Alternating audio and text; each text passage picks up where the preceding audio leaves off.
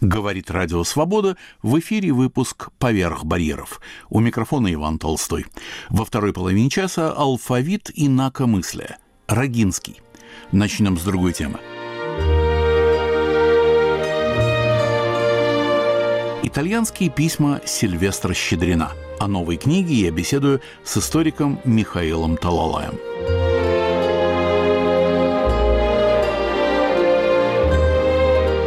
Михаил Григорьевич, отправляясь на запись нашей программы, я, надевая куртку и заматывая шарф, увидел еще раз корешок книжки «Письма из Италии» художника Сильвестра Щедрина – Книжка очень интересная, я купил ее около 50 лет назад, это одна из первых книжек в издательстве «Академия», которую я нашел в букинисте на Литейном, уже хотя бы потому, что она отредактирована и сопровождена предисловиями, примечаниями замечательного искусствоведа, одного из лучших русских искусствоведов Абрама Эфроса. И теперь вы предлагаете тему опять итальянские письма Сильвестра Щедрина. Что случилось? Найдены ли какие-то новые невероятные письма, или вы хотите обогнать и утереть нос Абраму Эфросу? Ну, и то, и другое. Э, на самом деле, итальянская книга итальянских писем Сильвестра Чедрина вышла действительно впервые. Они были известны русским читателям, в том числе Иван, Иван Никитич. А вот итальянцы о них, э, ну, знали об их существовании, но никогда их не видели на родном итальянском языке.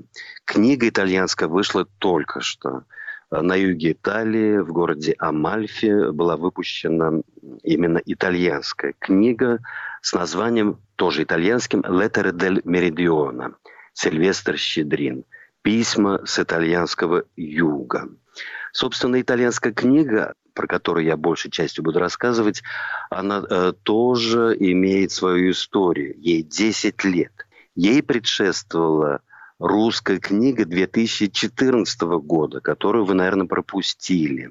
И это полное собрание писем, которое дополнило, расширило, и об этом я расскажу чуть подробнее, ту книгу, о которой вы рассказали в начале, замечательного искусствоведа Абрама Эфроса.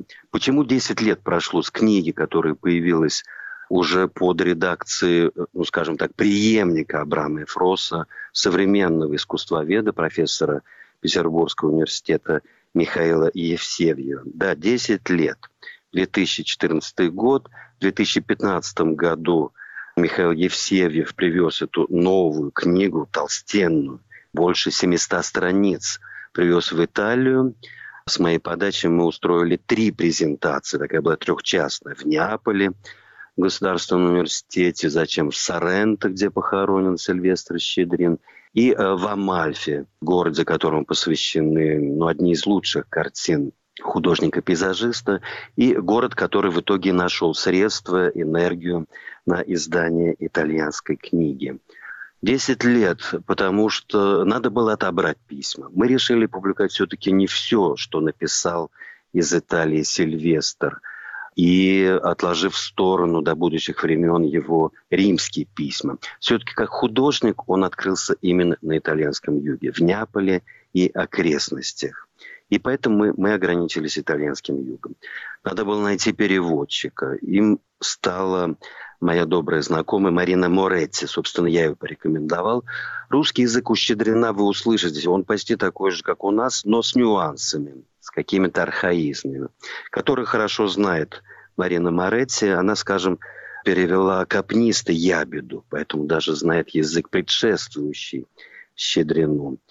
Много было э, хлопот с иллюстрациями, потому что русское издание таковых не имело вообще, только голый текст. Иллюстрации э, были и, скажем так, в открытом доступе в интернете – но куратор современного издания Михаил Евсеев, он настоял, чтобы обязательно была переписка с русскими музеями, с Третьяковкой, с тем же самым Государственным русским музеем в Петербурге, чтобы итальянцы заплатили, это немаловажно, чтобы они получили официально и прочее, прочее. Поэтому все иллюстрации были получены законным образом, без э, всякого интернета. Я увлекся этим проектом, э, надо сказать, и по личным причинам, потому что мой отец очень любил Щедрина. Этих писем в нашей библиотеке не было, но были его альбомы. Мой отец мне рассказывал, что он еще подростком полюбил э, но такой яркий, возвышенный, жизнерадостный стиль, краски Сильвестра Щедрина, покупал его альбомы, покупал даже открытки, очень такие тусклые, где эти краски терялись, открытки 40-х, 50-х годов. Я их потом все подарил Михаилу Евсевию. И поэтому итальянская книга имеет даже подзаголовок, несколько выспрененный, но вот соответствующий этому ощущению, которое передавал Щедрин. Итак, итальянская книга называется «Lettere dal Meridione», а подзаголовок перевожу «Русский художник, влюбленный в свет юга». Ну, некоторые тавтологии, письма с итальянского юга и свет юга. В итальянском языке этого избежали, в русском переводе это непросто. Михаил Григорьевич, а вообще откуда интерес к письмам художника? Художник э, изъясняется пером, резцом, карандашом, как угодно, какой-то э, иной пластикой. Но ведь, как правило, не словом художников, одаренных словесно, не так уж много. Ну, не то чтобы на пальцах одной руки, но все-таки это не самое в них главное. Чем же привлекателен Сильвестр Щедрин вообще? И когда э, вы ответите, поясните э, нам этот вопрос, давайте перейдем к его биографии, к его жизни. Я не думаю, что у каждого слушателя от зубов отскакивает знание его жизни и судьбы. Давайте начнем тогда с э, последней части вашего вопроса, чтобы было понятнее э, значение его писем. Сильвестр Щедрин, опять-таки э, выражаясь по-итальянски, «филио дарте», очень красивое, элегантное выражение, «сын искусства». Так в Италии говорят об отпрысках, которые продолжили искусство родителей – и у Щедрина было прекрасное э, начало с детства. Его отец был тоже художник, в первую очередь скульптор, даже ректор Академии художеств. Поэтому оба его сына были погружены в самую сердцевину художественной жизни Петербурга, всей России той эпохи. Э, его брат Аполлон стал видным архитектором, сам Сильвестр стал блестящим художником. Он, естественно, выпускник Академии художеств, и, собственно, не как Филио Дарт, а вот по своим качествам, по своим заслугам он получает э, пансион, как тогда называли, то есть сейчас это грант, уезжает в Италию, и по условиям должен был вернуться через пять лет, когда э, пансион кончался, но он не возвращается уезжает в 18 году, к этому относятся его самые первые письма, ему чуть больше 20 лет и живет 12 лет в Италии, скончался в Соренто. Первые пять лет он живет как пенсионер, а потом последующие 7 лет уже как частное лицо, но как реализовавшийся по-современному востребованный художник, картины которую покупает не только в России, но и в Европе. И пишет письма – очень много писем. Он э, писал их э, с увлечением и очень талантливо, литературно, что, в общем-то, очевидно современному читателю. Самое первое письмо относится к моменту приезда в Италию. Нам неизвестно, занимался ли раньше он эпистолярным жанром или нет, но это уже вот зрелые литературные сочинения. Но помимо их э, литературных достоинств, это, конечно, необыкновенно важный источник это разные подробности европейской жизни первой трети Отточенто, употребляя итальянское название для XIX века. Художник э, видел Европу, в первую очередь Италию, фиксировал все это, формулировал, сопровождал это ну, достаточно пространным, качественным комментарием. Мы можем судить по его письмам о жизнях итальянцев, в первую очередь неаполитанцев той поры – о природе, о людях, о способах передвижения путешественников, о русских за границей, о стоимости жизни, о курсе рубля, об организации почтовой связи в Италии и России. Писал он очень много и о многом, и писал очень хорошо. Родителям в Петербург. Написано в Неаполе 27 июня 1819 года. «Веди Наполе e poi muori», В самом деле, город обширный, прекрасный, многолюдный, местоположение привлекательное, прекраснейшая улица Толедо всегда наполнена множеством народу. Такое многолюдство видно в других городах только в одни необыкновенные праздники, а здесь всякий день, а вечером так тесно, что за делом и к спеху идти нельзя. Страшный стук экипажей, крик разносчиков — все это необыкновенно, а пуще приехавшие из Риму, города самого тихого. Я живу на берегу морском, в самом прекраснейшем и многолюднейшем месте, ибо тут проезд в Королевский сад. Еще лучше, под моими окнами ставят стулья для зрителей. На берегу множество разносчиков с устрицами и разными рыбами.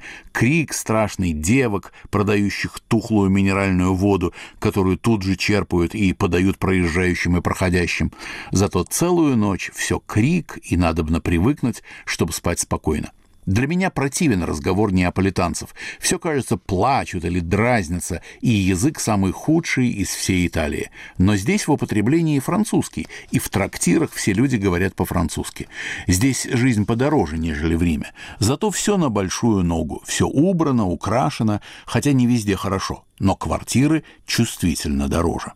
Это письмо к своим родителям э, художник начинает э, с фразы, которая стала классической увидеть Неаполь и умереть. Сейчас она хорошо известна. Эренбург сделал ее парафраз, который стал даже больше известен, чем для Неаполя, увидеть Париж и умереть.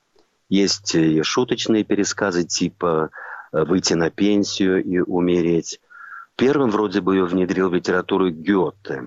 Но, мне кажется, Щедрин просто подслушал ее. И теперь после публикации этих писем мы можем с уверенностью сказать, что наверняка он был первым, кто внедрил наш обиход, ну тогда еще достаточно узкий, то есть это его родители и друзья, но внедрил эту замечательную фразу. О самих письмах, как они сохранились, это, конечно, большая удача. После преждевременной смерти Щедрина, он умер, ему не было еще 40 лет, в 1830 году в Соренто. Письма эти, конечно, хранились как реликвии его брат Аполлон, его родители, которые пережили э, с естественно, эти письма передавали. Они затем попали уже в музей, в Академию художеств, и ими стали заниматься еще в XIX веке. Ну, так достаточно скромно. В то время еще не придавали значения эпистолярному жанру, но, тем не менее, использовали уже информацию, которую сообщал здесь э, Сильвестр Щедрин. Первое научное академическое издание вышло еще в 30-е годы, потом переиздавалось издание Фросса, которое вы сейчас упомянули, но там была издана только одна треть посланий Щедрина. К письмам Щедрина э, вернулась другая исследовательница, Эсфирь Ацаркина, и она нашла э, письма Щедрина к его близкому другу Самуилу Гальбергу. Скульптор жил в Риме, потом друзья расстались, Щедрин уехал в Неаполь и писал очень регулярно, конечно, более открыто и э, живо своему э, другу, скульптору в Рим, у которого потом была такая печальная, меланхоличная задача изваять надгробие на могиле Щедрина в Соренто. И снять посмертную маску у Пушкина. Скульптору Самуилу Гальбергу – в Рим, написано в Кастелламаре 3 июля 1820 года. В первые дни я начал делать этюды в таких местах, где, по-видимому, ни одна ландшафтная нога не ступала, ибо, проходя мимо меня, некоторые мальчишки лет 12 и более плакали и кричали «Мамма Мия!», прячась от моих взглядов, хоть и были в расстоянии от меня в сажениях двадцати, но, взглядывая беспрестанно на делаемый мною вид, им казалось, что смотрю на них с угрозою, чем приводил их в страх. Другие полагали, что я англичанин, дразнили меня, коверкая итальянский язык и без того несчастный в Неаполе, на манер лошадиный или английский. Третьи вылезали ко мне на гору, и я их ни почем отогнать не мог, иначе как грозя, что их всех нарисую, отчего они опрометью от меня бежали. Нынешний публикатор писем э, Михаил Евсевьев, который стал моим другом, естественно, хорошо знал эти предыдущие две публикации – писем, но настолько увлекся самой личностью, картинами Щедрина, что решил вновь прочитать, посмотреть. Как он мне сам рассказывал, его, ну, скажем так, его азарт был вызван тем, что в предыдущих публикациях очень часто стояли отточия, то есть были какие-то пропуски или цензурные, или что-то было непонятно. Поэтому он поставил цель собрать все. И его книга 2014 года называется «Итальянские письма и донесения», то есть включены еще творческие отчеты в Академии художеств. Сильвестра Феодосиевича Щедрина – поставлены даты 1818-1830, и здесь все, порядка 70 писем, которые впервые э, Евсевьев опубликовал полностью. Раньше они были известны, но с какими-то купюрами. Пять писем он нашел тоже впервые, и э, впервые их опубликовал. И, конечно, огромный аппарат комментария, и э, вот эти творческие отчеты, и много-много другое. Поэтому получился увесистый том – который не весь, повторю, вошел в нашу итальянскую книгу, но очень много. Замечательная переписка с братом. Евсевьев, перед тем, как опубликовать на подступах к толстому тому только писем Щедрина, сделал очень интересную книгу. Это переписка двух братьев. Один брат живет, остался в Петербурге, архитектор Аполлон Щедрин, второй уехал в Италию. Аполлон из Петербурга увещевает, дорогой, мы по тебе скучаем, родители спрашивают, где Сильвестр.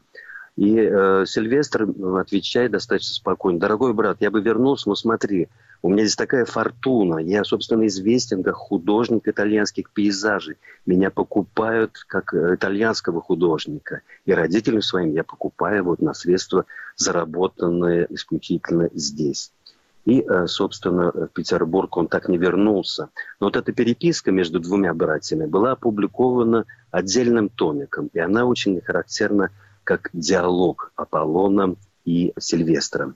И вот, наконец, эта книга. Конечно, это не только перевод. Естественно, итальянцы захотели участвовать э, и в качестве авторов. Поэтому основной корпус – это архитектурно выстроенная публикация писем Щедрина, сделанные Евсевиевым, но к ней, естественно, приложения, написанные неаполитанцами, сарентийцами, амальфитанцами, где они подчеркивали их любовь к Сильвестру, о том, что он э, любовь выраженную к их местности, и также подчеркивали то обстоятельство, что Сильвестр умер и похоронен э, в Соренто, на юге Италии разъясняя, в общем-то, известное обстоятельство, что место рождения мы не выбираем, но вот место кончины, последняя точка нашего жизненного пути – это очень часто осознанный выбор.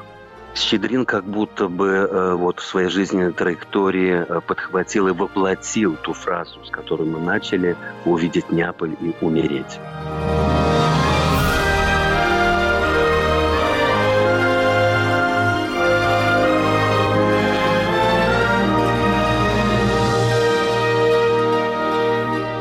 итальянские письма Сильвестра Щедрина. О новом издании мы беседовали с историком Михаилом Талалаем.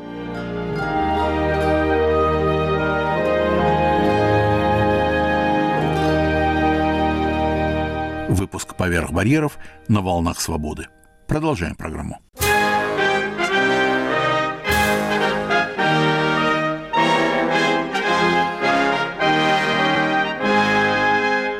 Говорит Радио Свобода. В эфире программа «Алфавит. Инакомыслие».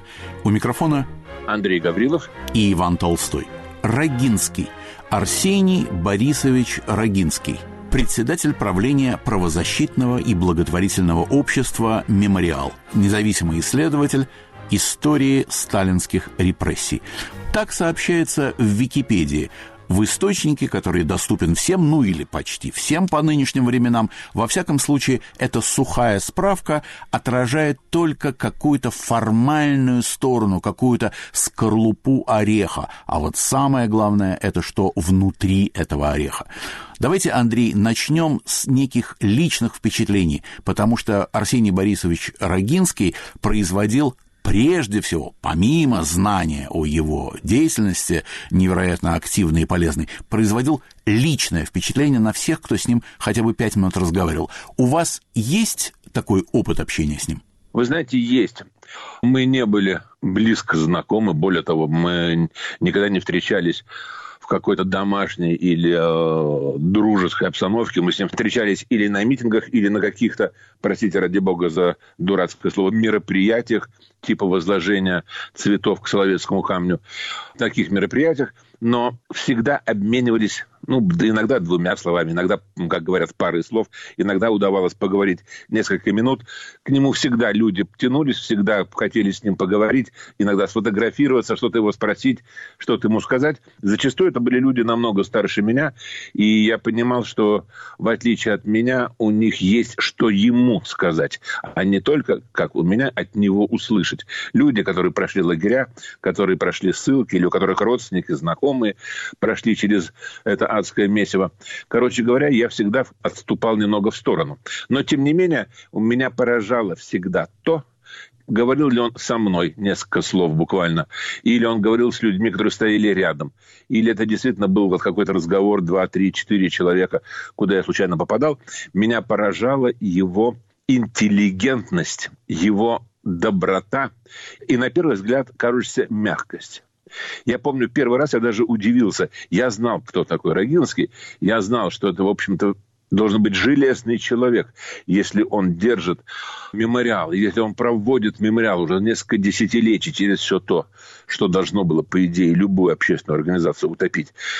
И вдруг вот такая мягкость я даже сначала не понял, как может быть такой человек действительно потрясающим организатором, потрясающим руководителем, совершенно, как я позже уже понял, совершенно железным человеком в том, что касается каких-то очень важных для него вещей. И вот эта двойственность образа, с одной стороны, железный руководитель по отношению не к своим подчиненным, разумеется, не к своим коллегам, а по отношению к тем, кто пытается дело его жизни, а мемориал стал делом его жизни, в конце концов, каким-то образом задавить, потушить, уничтожить, и абсолютная мягкость на грани даже не знаю, на грани чего. А, я не знаю даже с чем сравнить. Таких людей я встречал очень немного.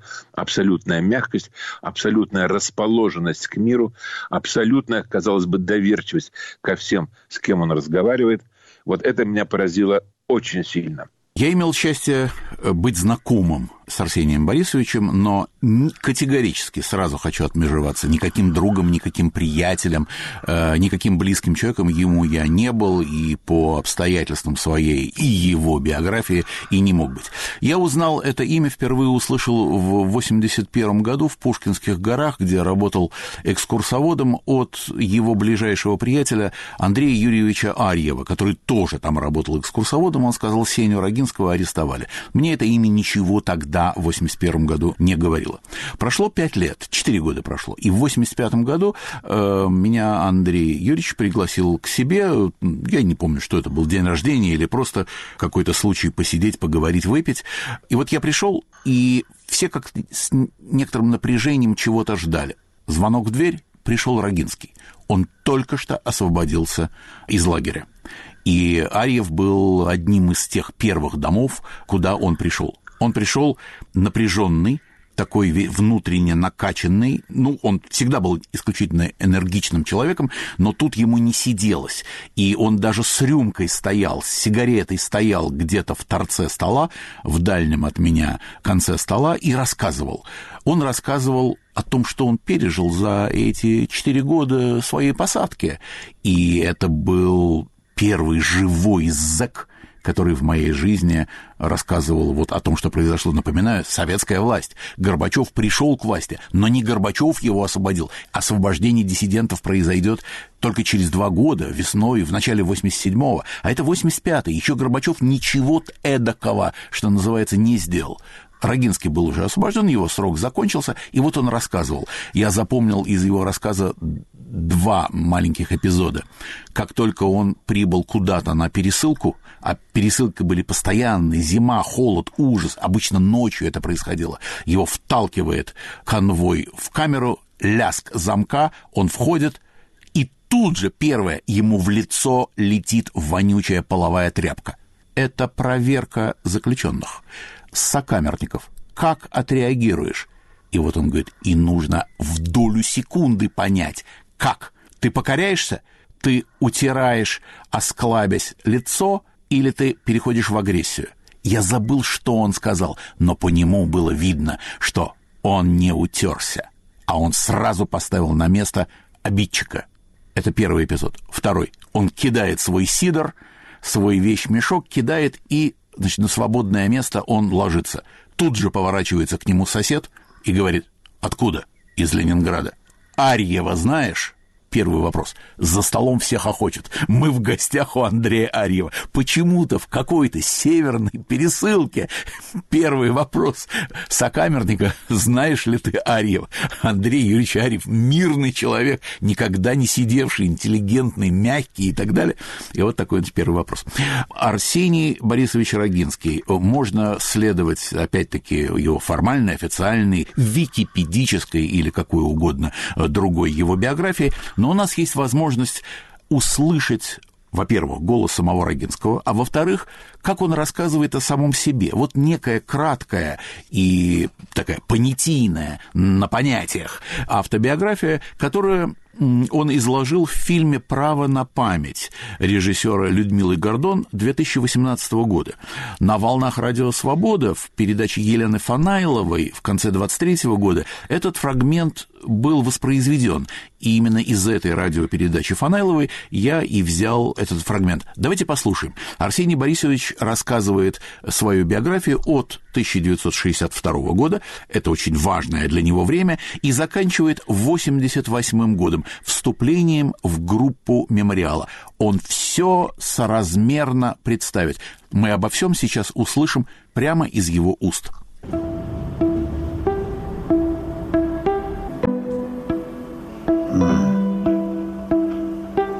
Мне так учительно неприятно всегда говорить о себе. В 62 году я закончил школу очень рано, 16-летним. Подал документы на филологический факультет Ленинградского университета. Меня не приняли, потому что я набрал слишком мало баллов. Я потом понял, что не потому, что 18 было слишком мало по целому набору причин. Тогда отдавалось преимущество тем, кто прошел армию или м, имел какой-то рабочий стаж. Это же были хрущевские годы, у меня этого не было. Не стажник, не комсомолец, и к тому же еще и еврей. Что, в общем, имело тоже значение для поступления в университет в те годы. Хотя никаких прямых директив не было, но на самом деле евреев старались все-таки принимать поменьше, ограниченно. Дальше мне просто в жизни повезло.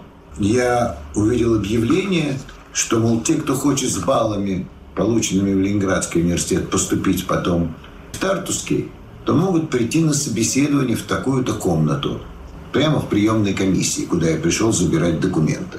И я пошел, выдержал это собеседование, и меня с этими баллами приняли в Тартусский университет. Ну, в общем, стал я учиться в Тартусском университете, где быстро очень стал учеником Юрия Михайловича Лотмана, замечательного, тогда молодого, 40-летнего филолога. Стал заниматься себе 18 и 19 веком, которым и честно и прозанимался до конца университета. Очень быстро двигалась история. Хрущев, снятие Хрущева, арест Синевского и Даниэля. Это же, хотя где-то далеко происходило в Москве, но также нас касалось. Перед этим еще и арест Бродского. И это тоже как-то нас касалось. Все это в наших головах как-то прокручивалось. И эволюция тоже была вполне характерна, потому что когда я поступил в университет, был издан «Один день Ивана Денисовича», книга, которая оказала на нас большое, конечно, влияние. А когда кончил университет в 68-м, это уже был «Вот войск в Прагу». После окончания университета я оказался снова в Ленинграде, где через несколько лет и я, и моя целая компания моих друзей, мы уже стали более или менее профессионально интересоваться вот тем прошлым, ну вот которым сейчас занимается общество «Мемориал». Потом придумали издавать сборник, посвященный советскому террору, воспоминаниям о нем – собирать документы стали. И это в 81 году меня привело и в лагерь.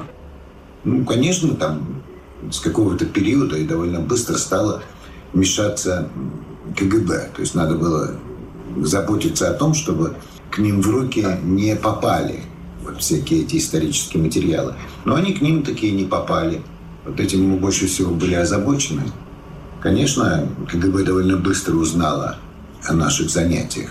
Сколько там, много довольно-таки обысков прошло. По дороге меня где-то выгнали с работы, из школы, где я работал учителем.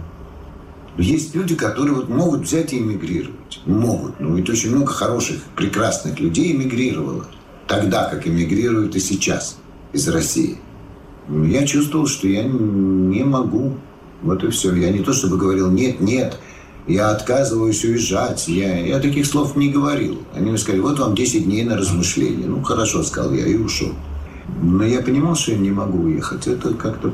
Тут же главное себе соответствовать. Вот. Себе.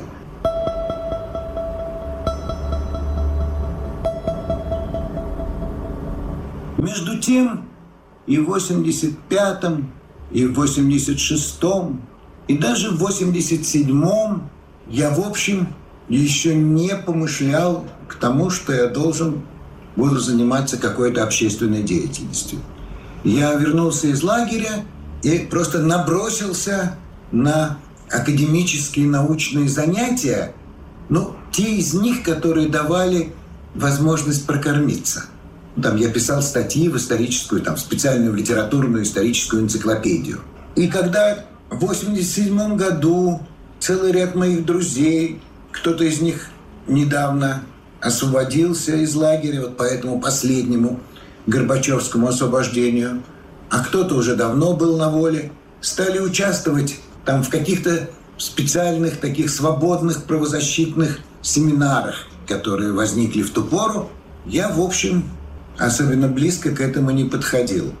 Сердце мое затронуло только рассказ, которых становилось все больше, о том, что существует какая-то группа молодежи, она называет себя словом «мемориал», и я прочел их воззвание, и оно мне очень понравилось. Они говорили о том, что необходимо не только поставить памятник жертвам террора, но и создать свободный, общедоступный архив, музей, библиотеку, создать центр, который был бы центром изучения террора и центром, который бы гарантировал нас, страну, от того, чтобы террор не повторился. Вот где-то в мае, в июне 88-го, вот посреди этих занятий, все-таки кто-то меня пригласил на встречу этой группы и объяснил, что встреча будет носить сугубо такой характер, ну, профессиональный. Они будут думать, как надо опрашивать бывших заключенных. Мы пошли туда вчетвером. Лариса Иосифовна Багарас, Сергей Адамович Ковалев, и Саня Даниэль, мой ближайший друг, и я. И мы действительно увидели группу очень симпатичных людей, которые правда думали, как им разрабатывать анкету для опроса политзаключенных. И это мне показалось страшно дельным, не болтовней, потому что тогда уже появилось очень много перестроечных болтунов. Они говорили, все время говорили какие-то красивые слова, к чему-то призывали. А вот то дело, которым подумал я, и я бы занялся, ну, если бы был одним из них. И я остался и вступил в вот эту группу. Это был фрагмент из фильма Людмилы Гордон 2018 года «Право на память». О себе рассказывал Арсений Борисович Рогинский, герой нашей сегодняшней программы.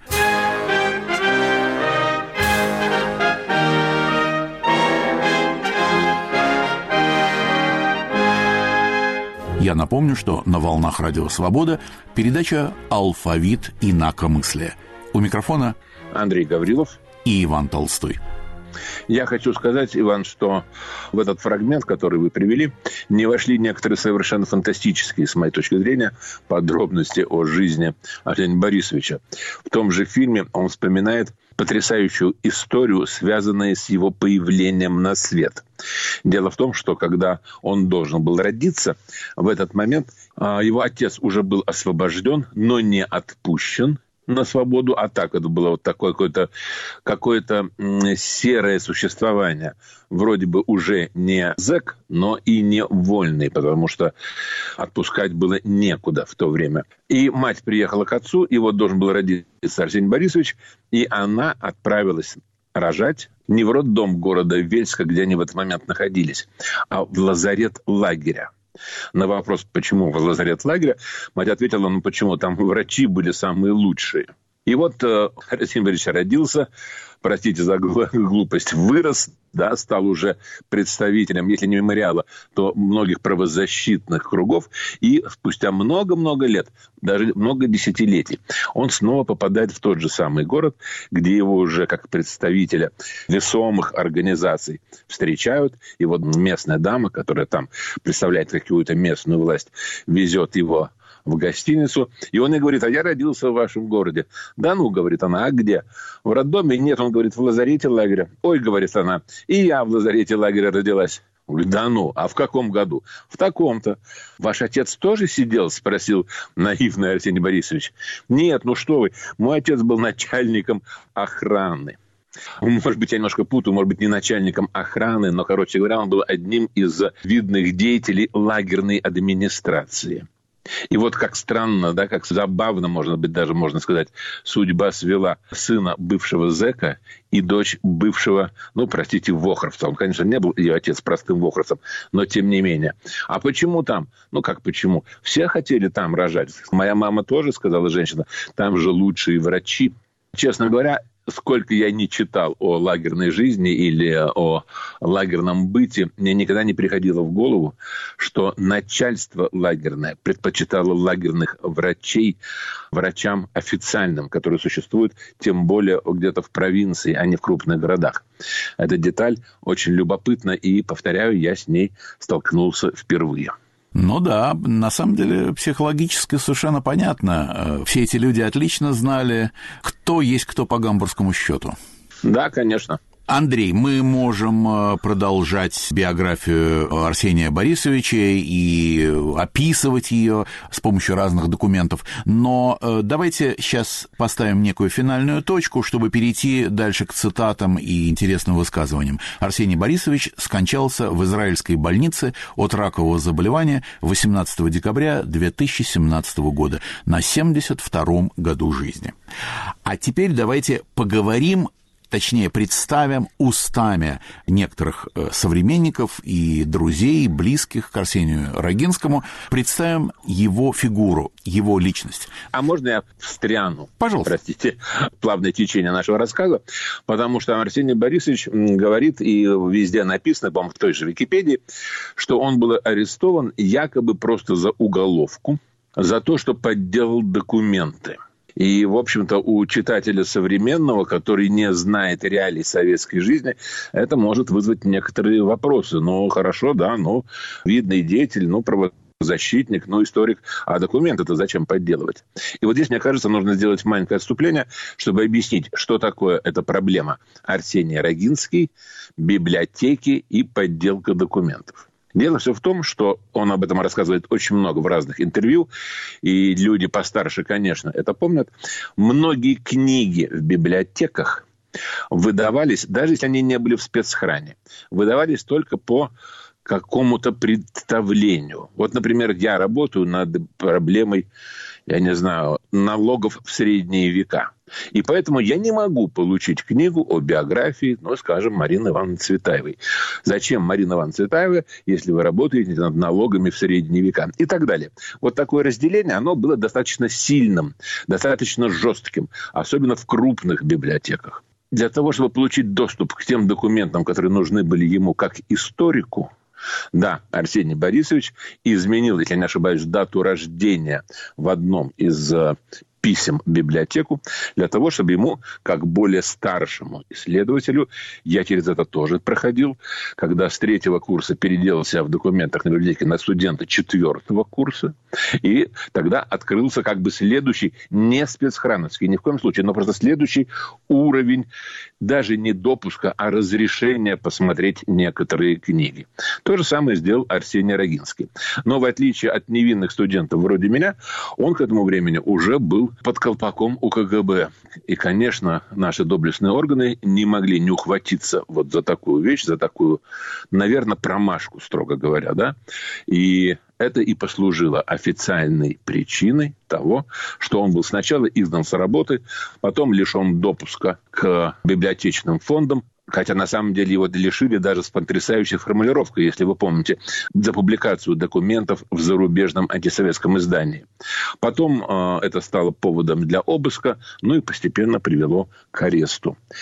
Э, я не считаю это преступлением, с его стороны ни по каким законам, ни по каким моральным правилам.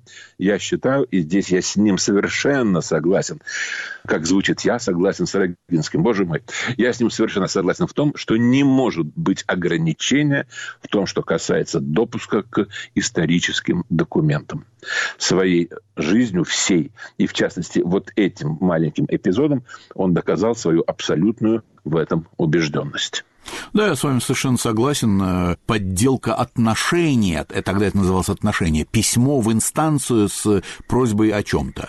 Особенно э, если это письмо не тебя самого, не ты сам себя рекомендуешь, а кто-то поручается. Называется отношение. Его можно было брать от редакции, от издательств. Кажется, в том случае, когда Рогинский был увлечен в этой подделке, это было письмо от профессора Пугачева. Поскольку он работал у профессора Пугачева и сотрудничал с ним, то доискаться до того, сам ли Пугачев подписал это письмо, или оно было составлено Рогинским в свою собственную пользу, но исключительно для выяснения обстоятельств некой истории, собирания неких фактов, а не для получения каких-то денег там или доходов от чего-то, то это абсолютно, это тот вызов, который маленький человек в советской стране, ну, маленький по государственным масштабам, не по Гоголю, конечно, Рогинский-то был как раз крупнейший человек, человек, личность. Так вот, маленький человек бросает тоталитарному государству, которое не дает ему получать не по профилю книгу. Как вот вы сказали, занимаешься средневековьем в Азии, зачем тебе Цветаева? Не по профилю. Между прочим, до сих пор в государственных хранилищах вы должны доказывать, что вы получаете что-то по профилю. Я сам сталкивался с этим. Нет, мы эту книгу или эти дела вам не выдадим, потому что это не по профилю вашей темы черт побери, а если меня и это тоже интересует в жизни? Нет, значит, добивайся какой-то другой бумаги, другого отношения. Меня всегда это поражало в зарубежных фильмах, когда человек приходит в какую-нибудь библиотеку или государственное учреждение и даже не объясняя, в чем дело, просит документ, показать, который официально находится в открытом доступе. То есть это не гостайна, это не материалы следствия, которые еще продолжается, ничего. Просто документ в архиве. И клерк берет под козырек и приносит ему необходимые папки или микрофильмы или что-то. Когда я это увидел первый раз, я сначала решил, что это немножечко научная фантастика. Ну, потом уже привык, что, наверное, так и полагается жить в странах с нормальным архивно-библиотечно-историческим режимом режимом. Давайте, Андрей, скажем о, может быть, самом известном в допамятное, так сказать, время, да, деле Арсения Борисовича, которым он руководил, заправлял, который он инициировал, придумал и был одним из главных участников. Я имею в виду сборники исторических работ под общим названием «Память». Между прочим, так именно памятью собирались назвать и мемориал, но тогда бушевала и лютовала вот эта знаменитая антисемитская Васильевская память в конце 80-х 80-х годов. И они решили, чтобы не сближать эти ассоциации, развести их и назвать мемориал мемориалом. А сборники «Память» э, выходили в сам издате с 75 по 81 год, а с 78 года они были подхвачены и там издатом, и появлялись в Париже, ну, первый, впрочем, в Америке э, исторический сборник, а затем они уже выходили в Париже в несколько э, другом оформлении. И вот это была перепечатка, то есть это было парижское переиздание московских сборников, и на титульном листе так и стояла московская дата реальная, и с несколькими годами опоздания стояла дата парижская. Собственно говоря, преследования Рогинского начались потому, что его подслушали, вычислили или каким-то другим образом органы карательные вычислили, выяснили, что это Рогинский, и начали ему вставлять палки в колеса. Конспирация у Рогинского поставлена была на высочайшем уровне, поэтому его нельзя было формально за это схватить. Не было этих улик. И его решили, так сказать, по косвенным данным, по по дополнительным уликам ограничить его в правах, а затем и посадить. Но КГБ прекрасно знала, что кто во всей этой истории был главным мотором. И когда он сидел в лагере, а сборники «Память» продолжали выходить, и вот, например, вышел пятый сборник, а Рогинский сидит при этом в лагере, то его друзьям, не обязательно тем, кто тоже участвовал в памяти, но друзьям, близким Рогинского, КГБ сообщило, если выйдет еще один сборник «Память», а он был готов и переправлен в Париж, если он выйдет из печати, мы добавим Рогинскому срок в лагере новый.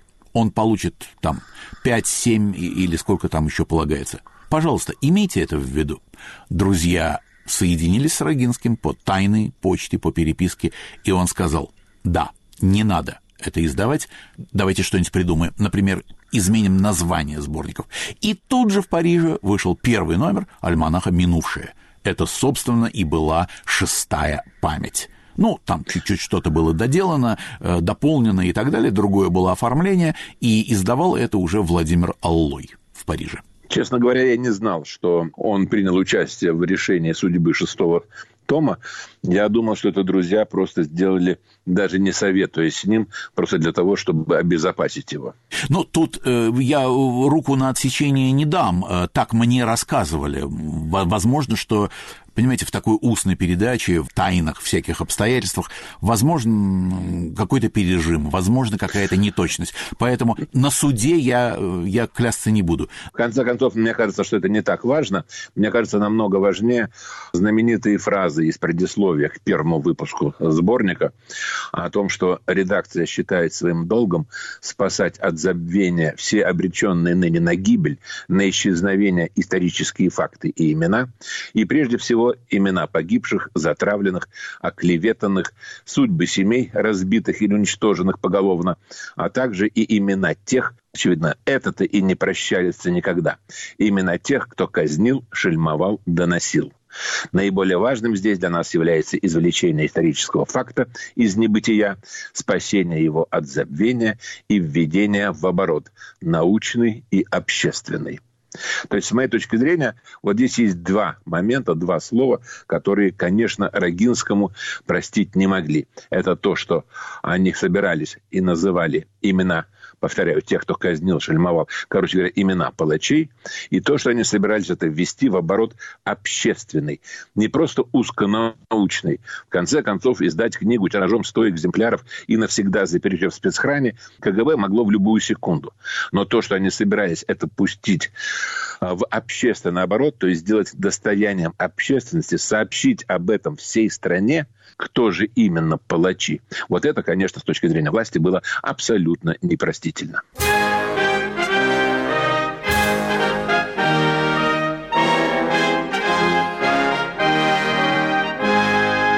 Я напомню, что на волнах Радио Свобода программа «Алфавит инакомыслия». У микрофона Андрей Гаврилов и Иван Толстой. Э, давайте процитируем э, некоторых авторов, которые откликнулись на печальное известие, на смерть Арсения Рогинского такими проникновенными словами.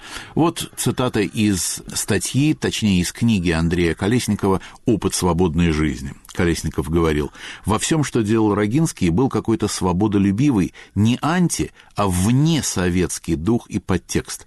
Он не был советским историком, а возрождал независимую историческую науку. Не просто изучал в архивах документы XIX века, а осторожно прощупывал, как получить документы XX не писал в советские исторические журналы, а вместе с другими основал подпольный альманах «Память», единственное научное издание сам издата, для которого начал тайно собирать архив советских документов специально для нашей сегодняшней передачи, я позвонил живущему в Праге библиотекарю общества «Мемориал». Не хочется говорить бывшему библиотекарю, потому что, во-первых, библиотека действует, а во-вторых, я, например, абсолютно убежден, что «Мемориал» бессмертен, и где бы он ни находился географически, он продолжит свою потрясающую, благородную, уникальную деятельность. Я позвонил Борису Беленкину и задал ему один единственный вопрос – как можно было бы в кратчайшей формуле выразить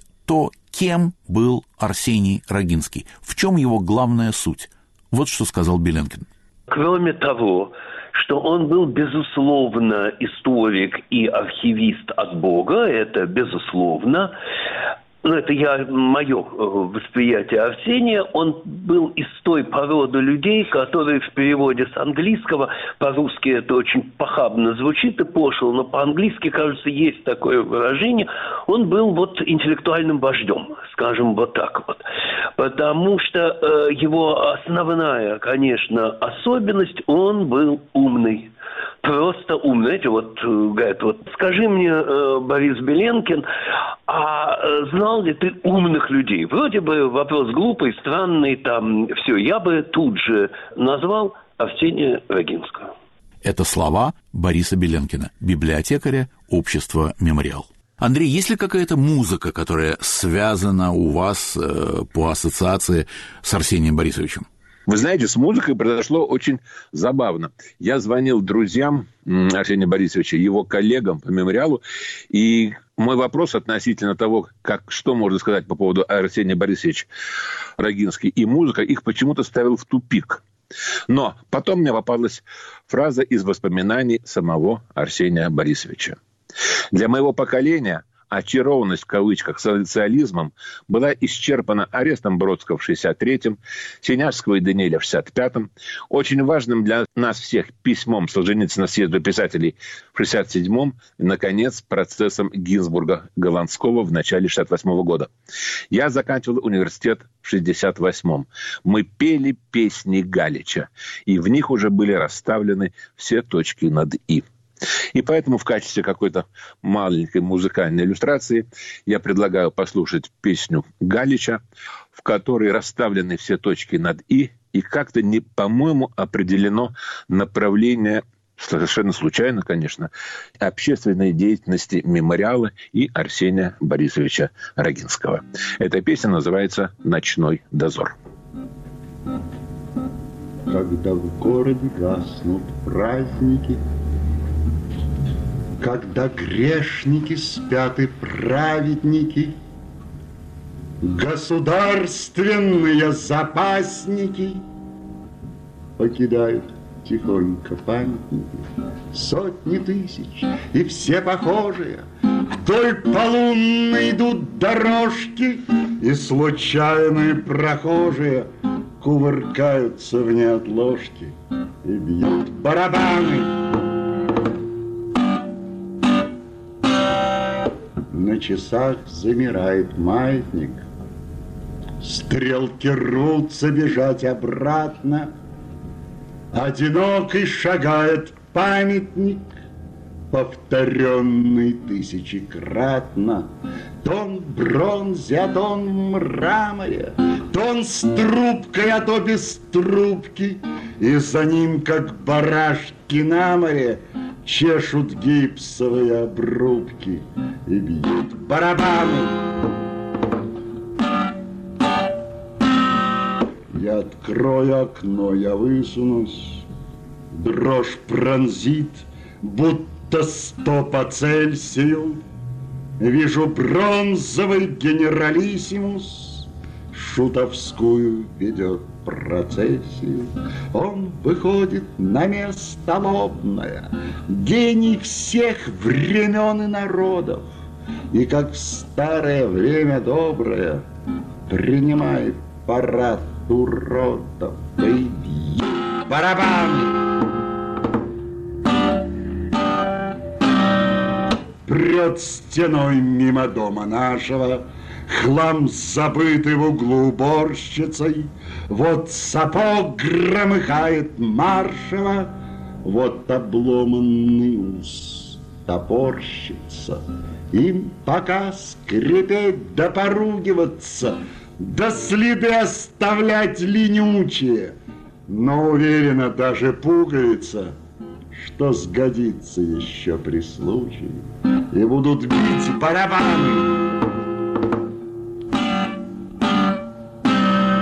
Утро Родины нашей розово, Позывные летят, попискивая, Во своясь уходит бронзовый, Но лежат, притаившись, гипсовые.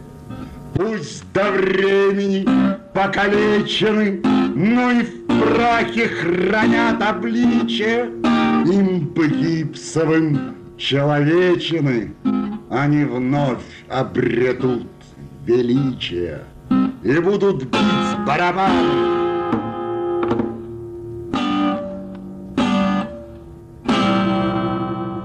песней Александра Галича «Ночной дозор» мы заканчиваем очередной выпуск «Алфавита инакомыслия», который сегодня был посвящен Арсению Рогинскому. Режиссер Юлия Голубева и мы с Андреем Гавриловым прощаемся с вами. Всего доброго. До свидания.